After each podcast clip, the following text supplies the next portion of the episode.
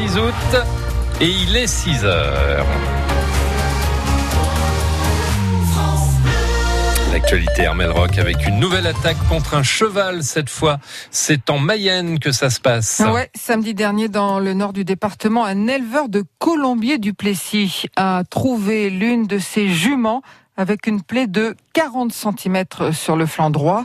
Nouveau cas donc d'équidé blessé après de nombreuses mutilations déjà signalées ces dernières semaines, Aurore Richard. Ce soir-là, Serge Guérinel va nourrir ses chevaux dans le champ, comme d'habitude. Et là, il découvre l'une de ses juments avec euh, une plaie assez profonde de 40 cm sur le flanc droit, dit-il. L'éleveur l'emmène chez le vétérinaire et sur la route, il repense euh, aux chevaux mutilés ces dernières semaines en Seine-Maritime, dans les Deux-Sèvres, en Vendée. Il se dit que sa jument a pu, euh, elle aussi, être mutilée. Le vétérinaire est aussi de cet avis.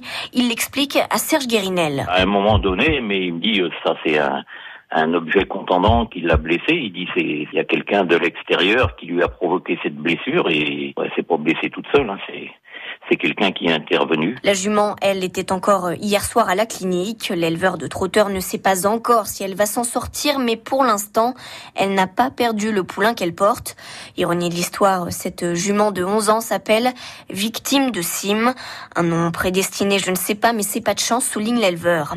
Serge Guérinel est sous le choc. Je ne comprends pas leur motivation. Est-ce qu'ils visent quelqu'un, les animaux? Il a décidé de parler pour alerter les autres éleveurs de la Mayenne. Il les appelle à la plus grande vigilance. Ah, L'éleveur qui a porté plainte, hein, vous retrouvez toutes ces infos sur francebleu.fr. Après le service Covid, c'est le personnel du service de court séjour de gériatrie qui se met en grève à l'hôpital de Laval. Ouais, des soignants obligés de revenir sur un jour de repos et des collègues d'autres services appelés pour dépanner une situation qui durerait depuis des mois, voire des années, d'après le syndicat FO.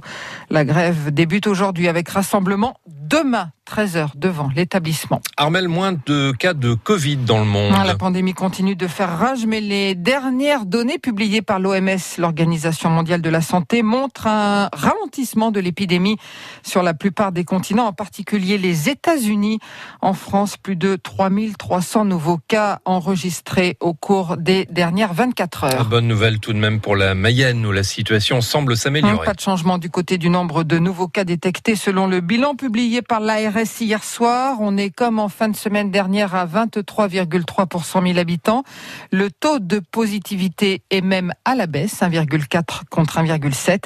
Moins d'hospitalisation également, 15 contre 18, mais deux personnes désormais en réanimation, alors qu'une seule l'était la semaine dernière. Il n'y aura pas de gratuité généralisée des masques pour les élèves. Malgré la pression de l'opposition, le gouvernement a confirmé sa décision de ne pas fournir de masques gratuits aux élèves, sauf pour les plus précaires.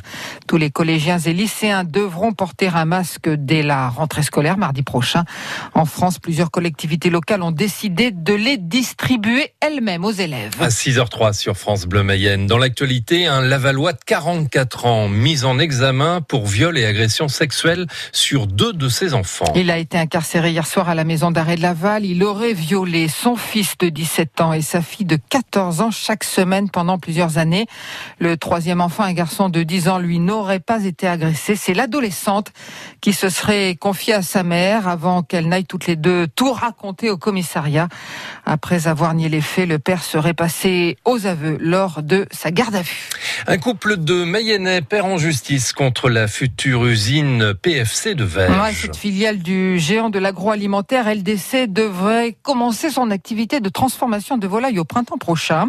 Euh, Stéphane et Brigitte Lalfond avaient prévu de construire un gîte haut de gamme à 300 mètres du site, mais ils redoutent euh, des problèmes d'odeur et de nuisances sonores ainsi que visuelles. Alors, ils ont déposé un recours qui a été rejeté par le tribunal administratif de Nantes car il a été déposé trop tard.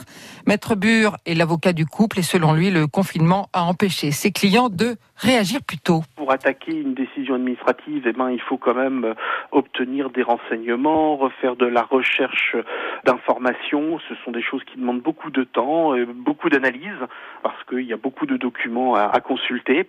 Ils ont été bloqués, je dirais, pendant toute la période de confinement. Ils ont été un petit peu perdus par rapport à ce qu'ils subissaient.